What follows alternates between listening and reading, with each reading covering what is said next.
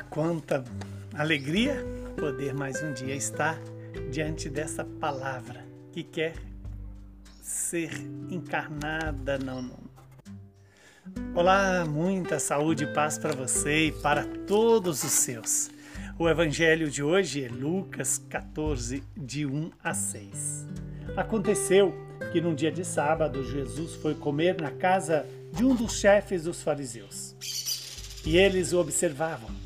Diante de Jesus havia um hidrópico. Tomando a palavra, Jesus falou aos mestres da lei e aos fariseus: A lei permite curar em dia de sábado ou não? Mas eles ficaram em silêncio. Então Jesus tomou o homem pela mão, curou e o despediu. Depois lhes disse: Se algum de vós tem um filho ou um boi que caiu no poço, não o tira logo, mesmo em dia de sábado? E eles não foram capazes de responder isso. Palavra da salvação. Glória a vós, Senhor. Quanta bondade de Deus. Em dia de sábado, Jesus foi comer na casa de um daqueles homens dos fariseus e lá ele encontra um homem dominado por uma doença que não era muito usual, não era muito é, vista naquela região, um hidrópico. E este homem estava fragilizado pela sua doença. Certamente nós podemos nos perguntar: qual é a doença que me domina hoje? Às vezes nós imaginamos que a doença que nos faz sofrer é apenas a doença física do corpo.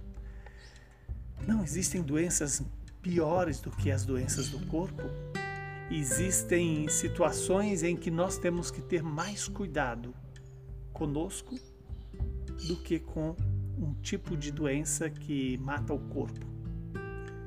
Mesmo assim, Jesus, de forma generosa, traz aquele homem para poder ensinar-nos de que a vida humana está acima de toda lei a vida humana tem que ser respeitada e ter reconhecida a sua dignidade.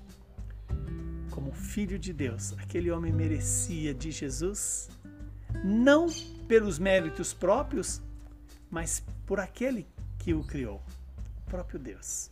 A dignidade humana não está pelo que o homem é ou fez, mas porque o homem é a imagem e semelhança de Deus. É claro que essa dignidade de filho de Deus se expressa na humanidade de cada um de nós. Mas Jesus se preocupa com aquele homem que está sem voz e sem expressão dentro de uma sociedade marcada pela lei e pelo rito. Hoje, mais do que a lei e o rito, nós somos chamados a ser generosos, somos chamados a amar. Amar significa entrar na necessidade do outro e nos dispor a servi-lo naquilo que ele precisa. Então, quando Jesus pergunta, né, a lei permite curar em dia de sábado ou não? Ora, nesse momento é Jesus que coloca os fariseus em uma situação constrangedora. Porque se eles dizem que proibia, eles estavam colocando a lei acima da dignidade humana.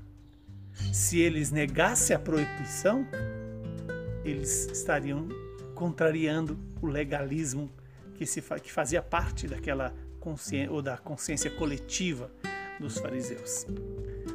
E no entanto, Jesus simplesmente vai lá e cura aquele homem e vai dizer-nos: se alguém tem um filho ou um animal, né, um, é, um boi que cai num poço, quem é que não vai tirar?